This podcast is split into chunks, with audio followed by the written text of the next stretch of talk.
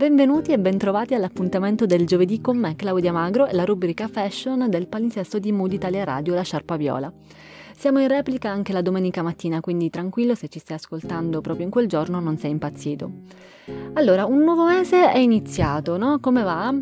Non so se avete sentito la notizia che per ora circola in giro, che viene direttamente da Palazzo Chigi. Signori, aprite le orecchie perché parliamo di soldini.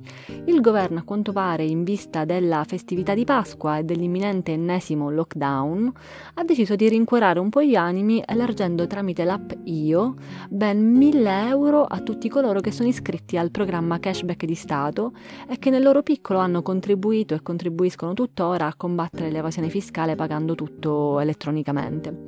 Giustamente direte, ma da dove prende questi soldini? A quanto pare proverrebbero dal jackpot del Super Enalotto che lo scorso febbraio ha semplicemente superato i 100 milioni di euro. Unica condizione, ovviamente a parte quella di essere iscritti al programma già da dicembre 2020, è che ad oggi bisogna avere già accumulato 10 transazioni valide per, per il rimborso. I 1000 euro verranno aggiunti al credito già accumulato in questi mesi e accreditati automaticamente nel momento in cui si raggiungeranno le 50 transazioni valide no? per il periodo per il rimborso cashback. Insomma, direi ehm, proprio una bella sorpresa da scartare quest'anno nell'uovo di Pasqua. Tra l'altro il governo in una notizianza proprio dell'ultimo minuto fa sapere come il programma cashback di Stato avrà altre piccole sorprese in questi mesi, forse proprio per incentivare chi ancora non ha aderito al programma. Bene, con questa bella notizia ci vuole credo un po' di musica allegra, no? Ascoltiamoci un po' di salsa, questa è Cioccolà di Alfonso Lugo. Ah, quasi dimenticavo, ehm, notizia importantissima. Pesce d'aprile. Ops. Tus besos son sabor a chocolate. Tus besos son.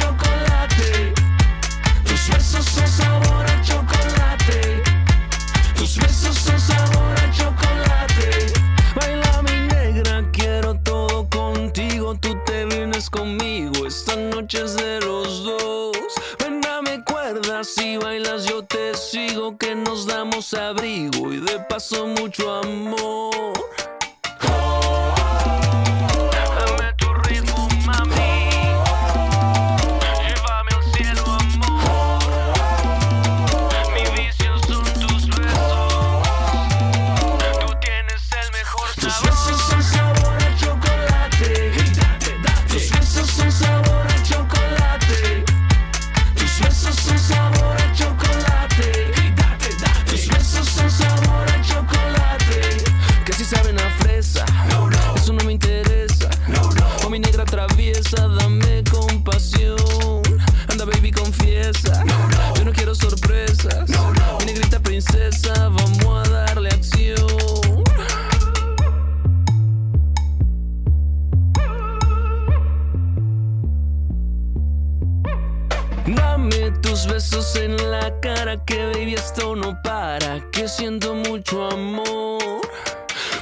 Mami, tú sabes que eres eso que me pone travieso, yo quiero tu sabor.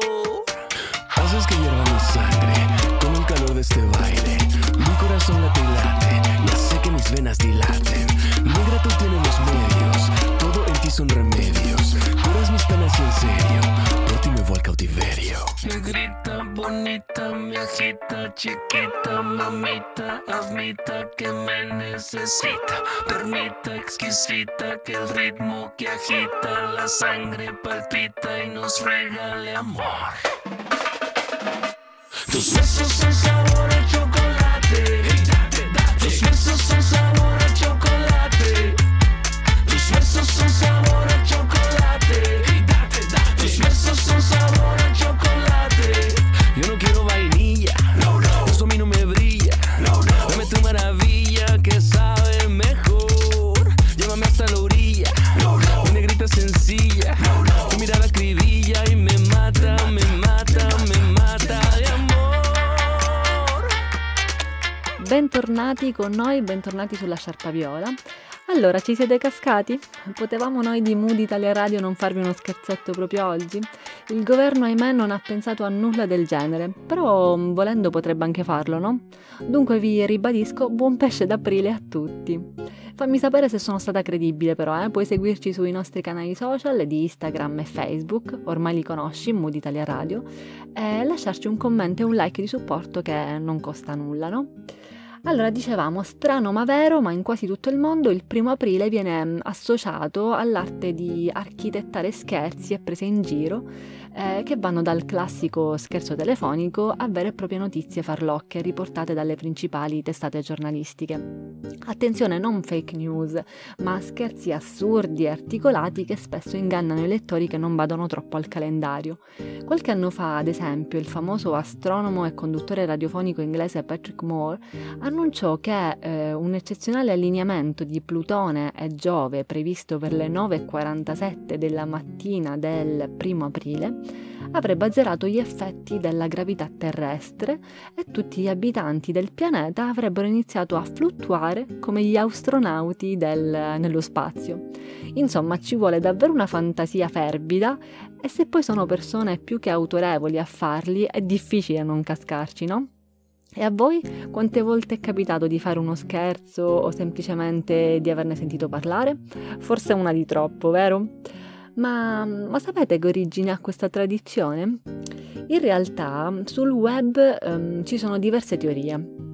La più antica risale al 1300 circa, quando un patriarca di Aquileia a quanto pare avrebbe liberato miracolosamente un papa che si stava soffocando con una spina di pesce in gola.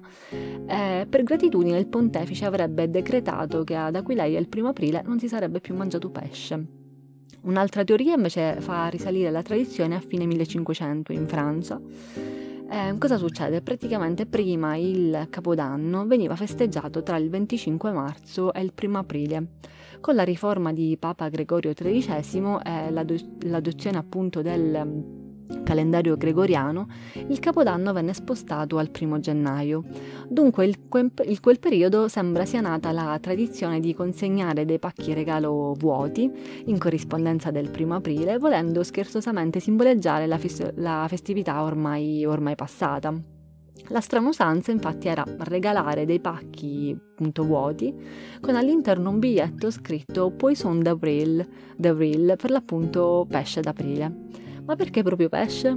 Forse perché si dice che i pesci abboccano facilmente all'amo? Come le vittime, tra l'altro, delle burle abboccano facilmente alla presa in giro, no? Potrebbe darsi. Ogni paese comunque ha un suo modo di chiamare la festa del, del primo aprile. Sappiamo l'Italia, abbiamo appena visto la Francia. Nel Regno Unito e in America invece si chiama April Fool's Day il giorno dello sciocco d'aprile, dove il termine fall richiama alla mente il giullare delle corti medievali, sottolineando appunto così mm, la connotazione scherzosa della festa, no? In Germania, in Germania invece sono mm, più semplicemente eh, lo scherzo d'aprile, si dice April Scherz. In Scozia invece il pesce d'aprile dura ben due giorni e nel secondo, eh, chiamato il Taily Day, ci si diverte ad attaccare sulla schiena dei malcapitati un cartello con la scritta eh, Kick me, dammi un calcio. Eh, in Portogallo invece interi pacchi di farina vengono gettati sugli amici, che spreco però, eh mentre in India il pesce d'aprile cade un giorno prima, il 31 marzo. Infatti in quella data si celebra la festa Huli per celebrare la primavera e prendersi il gioco di tutti. Credo che si dica proprio così, Huli scritto con la H davanti. Bene, non so se conoscevate queste curiosità, dopo il brano però cambiamo decisamente argomento e smorziamo i toni scherzosi perché parliamo di body shaming. Ascoltiamo Michael Ellis e la sua Just Like Her. Shakes her hair in golden waves Walking strong and being brave Takes a sip of gin, I swear When I grow up I'll be like her Oh, there she goes Oh, there she goes again Knows exactly what she wants fancy places, restaurants. Moving past, I kiss the air. I grow up, I'll be like her. Oh, there she goes.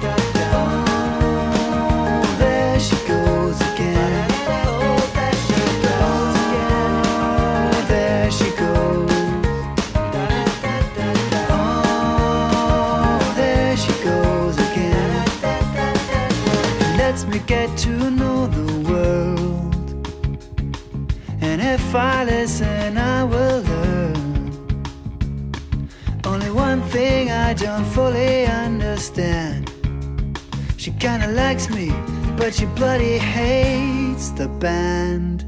Stai ascoltando Mood Italia Radio, musica Creative Commons 24 ore su 24. L'argomento del giorno è il body shaming. Ultimamente se ne sente parlare sempre più spesso, ma cos'è e cosa significa? Il termine deriva dall'inglese shame, come sostantivo vuol dire vergogna, mentre come verbo significa generare vergogna. In italiano possiamo parlare del fenomeno attraverso cui far vergognare qualcuno per il suo corpo. Entra nel, nel vocabolario Treccani eh, soltanto nel 2018. Si tratta letteralmente di giudicare le forme del corpo delle persone criticandole eh, in particolare attraverso il web e i social network. Perché sottolineiamo il fattore social? Perché penso che chiunque abbia subito una critica ai tempi in cui andava a scuola, ma pur essendo sempre sbagliato, rimaneva circoscritta a quell'ambito, insomma a quel momento. Mentre i social hanno, diciamo, una cassa di risonanza maggiore. Quella stessa derisione messa nero su bianco diventa praticamente in un certo qual modo eterna. Dunque il body shaming rappresenta una forma di bullismo verbale che si concretizza nell'atto di deridere, umiliare, criticare e valutare le persone unicamente per come appaiono. La società di oggi, mm, devo dire insomma, che ci espone continuamente ad immagini di corpi apparentemente perfetti e non corrispondere a questi canoni di bellezza, bellezza ideale chiaramente, significa diventare con più facilità vittime di body shaming, con possibili ripercussioni sulla salute fisica ma anche psicologica dell'individuo. Non esiste una peculiarità specifica, il body shaming riguarda qualsiasi aspetto che non si allinea all'immagine sociale condivisa. Ma non pensate che il body shaming si possa individuare in una critica e basta, perché mh, anche dei commenti apparentemente innocui potrebbero risultare delle sentenze giudicanti e non richieste che hanno comunque ripercussioni più o meno forti nei confronti dell'individuo che le riceve. Quante volte avete letto tra i commenti di qualche foto, specialmente di qualche bip, ma quanti tatuaggi ha? Le si vede la cellulite, non dovrebbe pubblicare foto in costume. Ma quanto sei magra, mangi? E non finisce qui, perché il body shaming si può manifestare in diversi modi. Ad esempio, criticando il proprio aspetto o comparandolo con quello altrui. Guarda che cosce un poco muscolose ho rispetto alle tue, no? Oppure come abbiamo detto criticando apertamente l'aspetto di qualcun altro, o ancora criticando l'aspetto di qualcuno che non si conosce. Hai visto quanto è in carne quella ragazza? Insomma, mi pare evidente che le donne in particolare sono colpite da questo fenomeno uh, ed in netta minoranza um, lo sono anche gli uomini. Su Psych at Work leggevo che i principali effetti del body shaming sulle vittime sono il condizionamento dell'autostima, che provoca una perdita di certezze e sicurezze personali, un aumento degli stati d'ansia e in casi estremi il rischio che diventi un'ossessione, e un altro effetto è lo scoraggiamento, la perdita di volontà nel raggiungere un obiettivo, che può essere mm, anche semplicemente il mantenimento di una dieta equilibrata per tornare in forma, no? Le più sensibili a questo argomento sono le adolescenti dai 18 ai 21 anni. Le ragazze più giovani soffrono particolarmente i difetti del proprio corpo, soprattutto se evidenziati dai propri coetanei. Infatti leggevo che interessa circa il 94% delle ragazze adolescenti e il 64% dei ragazzi, dei ragazzi adolescenti. Beh, devo dirvi che ho subito personalmente del body shaming quando ero più piccola e mi sono rispecchiata perfettamente negli effetti che leggevo in questo articolo. Fortunatamente poi con il tempo, la maturità, mi sono sempre eh, più resa conto che la perfezione a livello fisico non esiste, che la vera bellezza sta nell'accettarsi e nel fare delle proprie debolezze un vero e proprio punto di forza. Tutto quello che oggi insomma viene definito come body positive. Non so se avete fatto caso eh, come specialmente nell'ultimo periodo c'è un'attenzione notevole a questo fenomeno, voi anche per l'uso smodato che si fa ormai dei filtri che ci rendono totalmente diversi dalla realtà, al punto che a volte poi non ci si riconosce più senza o al punto di pensare che tutto quello che ci circonda è così perfetto. Allora, tante ragazze comuni, tante influencer, personaggi famosi che hanno al seguito milioni di followers e non, nelle loro principali piattaforme social hanno mostrato i loro difetti. Ehm, ciò per sensibilizzare soprattutto i più giovani ad accettarsi così per come si è. Un caso eh, venne creato in occasione dell'addio al nubilato, non so se vi ricordate di Chiara Ferragni, sul Corriere.it era comparso un articolo in cui venivano definite Chiara e soprattutto le sue amiche eh, rotonde, Chiara e le sue amiche rotonde. Dopo che l'influencer chiaramente aveva denunciato in Mondovisione l'accaduto, l'aggettivo rotonde è stato cambiato in atletiche ma questo non ha giustamente placato ira e polemiche non solo di Chiara e delle sue amiche, ma anche chiaramente dei, delle sue migliaia di followers e dell'opinione pubblica in generale. E in un post ehm, Chiara poi scrive, e mi piace ripeterlo parola per parola, la diversità è bellezza, l'imperfezione è bellezza, la felicità è bellezza, la fiducia in se stessi è bellezza. Non lasciate che le altre persone vi rovinino o che vi dicono chi siete, mai, chi siate, mai. Da lì è nato l'hashtag lanciato proprio da lei, Body Shaming is for Losers, eh, che tradotto vuol dire creare vergogna del corpo e per i perdenti. Ma come dicevo, oh, non ci si è fermati solo a un hashtag. L'arma migliore che star e celebrity da Billie Eilish a Kate Perry a Ashley Grauman hanno in mano, quindi l'arma migliore che hanno in mano è, per combattere il body shaming è scoprirsi, mostrare le proprie imperfezioni, la cellulite, le smagliature, i rotolini di ciccia, eh, le caviglie gonfie, le braccia grosse, le cicatrici perché sì, anche loro, lontano da, dai filtri di Instagram e da Photoshop, li hanno, fino a scoprire quindi che sono proprio quelle imperfezioni a renderle vere, a renderle reali. Non so se vi ricordate le foto di Vanessa incontrata su Vanity Fair, che fecero proprio discutere per la sua, diciamo, morbidezza, no? Bene, direi di concludere questa parte aggiungendo a quanto già detto, quanto già detto una frase che ho letto su, su Amica. Ogni imperfezione è il racconto di una vita e di fatti e persone che ci hanno segnato e abitato. Questa è la romantica René con Fear. How many times have you run away from taking a chance on a leap of faith? How many reasons can you make? Killing a dream cause it feels more safe. Oh, every time you feel the doubt,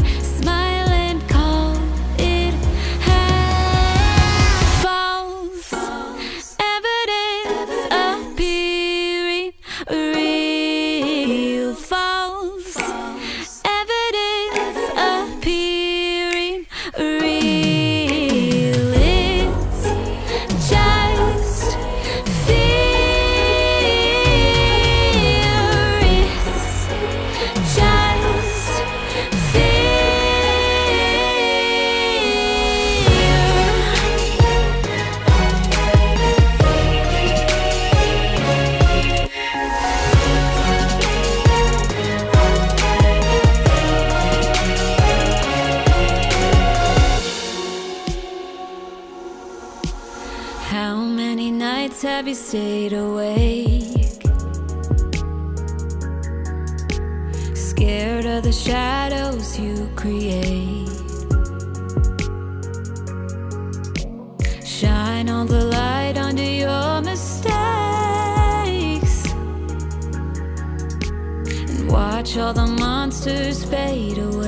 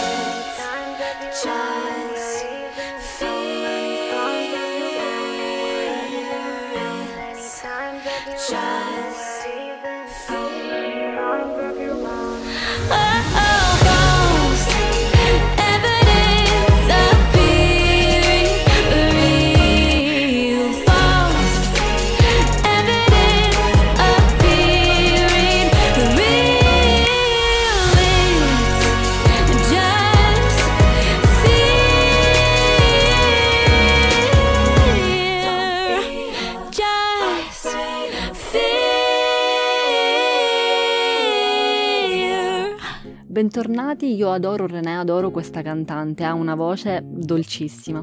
Bentrovati se ti stai collegando solo adesso, stai ascoltando la Sciarpa Viola. Siamo alla fine di questa puntata, ma puoi ascoltarmi di nuovo domenica in replica su Spotify o sul sito www.mooditaliaradio.it alle ore 12. E non dimentichiamoci che puoi riascoltare il podcast quando vuoi, sempre tramite i canali appena citati o sul link che troverai sulla mia bio di Instagram, la Sciarpa Viola. Concludiamo con la rubrica, con la rubrica Il glossario della moda, oggi vi porto nel mondo delle borse femminili. Quanti tipi ne conosci? Facciamo un gioco, ascolta il mio elenco e conta quelle di cui sapevi il significato e poi fammi sapere tra i commenti che annunciano il programma di oggi quante ne hai individuate. Pronti? Cominciamo.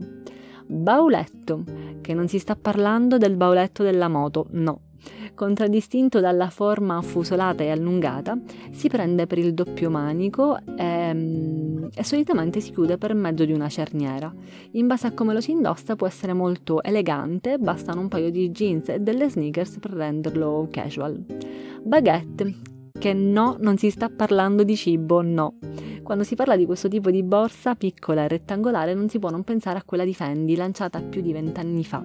Disponibile in innumerevoli variazioni sul tema, si porta tranquillamente di giorno. Briefcase, rettangolare, piatta e rigida, ricorda molto una busta da lettere grazie anche all'apertura nella parte superiore. Grazie ai diversi scomparti interni è l'ideale per, per andare in ufficio. Clutch Piccola borsetta da sera senza manico, morbida o rigida, si tiene in mano, è l'ideale per le, per le occasioni più formali. Eh, io le adoro, ma il problema è che non ci entra assolutamente nulla, nemmeno il telefono. Non so voi, ma io riesco a farci entrare al massimo i fazzoletti, il rossetto e il portacarte sottilissimo. Frame. No, non stiamo parlando di cornici. Se ami le borse vintage, saprai che moltissime di loro hanno questa forma, rigida e dalla forma squadrata, almeno nella parte superiore ricorda una versione ingrandita del borsellino per la moneta, no? Hobo. Borsa capiente dalla forma a mezzaluna, concava verso l'alto, da portare a spalla. Si chiude per mezzo di una cerniera, eh, fibbia nel mezzo o un gancio. Postino. No, non è quello che suona sempre due volte. Se ti sposti spesso in bicicletta o in motorino, questo, questa è la borsa adatta, grazie alla tracolla molto lunga che lascia libero il corpo, spesso è piatta e munita di tasche. Effettivamente assomiglia alla classica borsa dell'immaginario del postino, no? Kelly Bag borsetta per signora creata da Hermès, creata da, caratterizzata scusate, da manici corti. Eh, negli anni 50, quindi diventa iconica, fu di grande moda perché usata dalla principessa di Monaco Grace Kelly. Eh, Minaudier, più che una borsa, è un vero e proprio gioiello, un vero e proprio accessorio gioiello. Piccola e compatta, è l'ideale per le occasioni di gala o serate particolarmente eleganti, solitamente in seta o in pelle, arricchita di ricami, dettagli brillanti o catene preziose. Neck bag è una borsetta creata da Tom Ford per Gucci con lunghi manici e si porta appesa al collo. Saddle Saddle, scusate, prende il nome ehm, della, dalla tradizionale arte della selleria, infatti grazie alla forma che, che la ricorda, che ricorda appunto la sella di cavallo. Ehm, adatta al giorno e ad un abbigliamento informale, anche se di recente ne sono state prodotte anche di molto eleganti. L'unica che mi viene in mente è Dior, no? Secchiello, no, non è quello che i nostri figli portano al mare. Sacca, secchio o secchiello, tre varianti della stessa borsa inventata da lui, Louis Vuitton. Si chiude tramite dei tiranti o la si lascia aperta, perfetta per un outfit casual, meglio se portata a tracolla. Shopper somiglia al classico sacchetto della spesa, rettangolare, spesso in tela, quindi adatta mm, alla spiaggia o alle situazioni molto informali, ma ne esistono versioni più pregiate in pelle o pellami preziosi, dentro e fuori, ehm, si porta a spalla per mezzo di due manici e rimane sempre aperta, questa è l'unica pecca. Tote simile nella forma della shopper, è una grande borsa con doppio manico di forma rettangolare o trapezoidale che rimane aperta nella parte superiore. Dall'aspetto casual è perfetta per infilarci qualunque cosa, utile per l'ufficio, per riporvi tablet e smartphone, ma anche per le mamme che hanno bisogno come me di borse capienti. E infine abbiamo la, non è infine, scherzavo, trapuntata. Per molti la trapuntata è solo una, Chanel, realizzata in pelle o in tessuto, ehm, in tessuto cuciti come una trapunta e arricchita da manici in catena da portare a spalla e perfetta dal giorno alla sera. Truss, piccola borsa rigida a forma di scatola rotonda o rettangolare, conteneva, anzi direi contiene il necessario per truccarsi. Vanity case, detto anche beauty case, eh, sarebbe la borsa da viaggio contenente gli oggetti da toilet. Eh, weekend, il nome dice già tutto, no? Ideale per le partenze veloci di un paio di giorni, adatta anche per la palestra, insomma, un tempo era il borsone utilizzato dai marinai. Adesso sapete che si chiama weekend. E infine abbiamo lo zainetto. Se ami look un po' old school, non puoi rinunciare a questo trend. Adatto alle occasioni meno formali e alle situazioni dinamiche, si porta sulle spalle e ha un carattere decisamente sportivo e giovanile. Allora, quante ne conoscevate? Le avete contate? Bene, per oggi finisco così. Io sono Claudia Magro, vi do appuntamento alla settimana prossima, a giovedì prossimo ore 18 su www.mooditaliaradio.it o su Spotify. Saluto e ringrazio Nini Ricotta in regia, vi ricordo di sostenerci sui nostri canali social Facebook e Instagram, anche lì trovate le puntate che potete condividere con gli amici se vi va. E niente, un buon weekend, buona Pasqua e mi raccomando, segui il tuo mood, segui Mood Italia Radio. Uh-huh.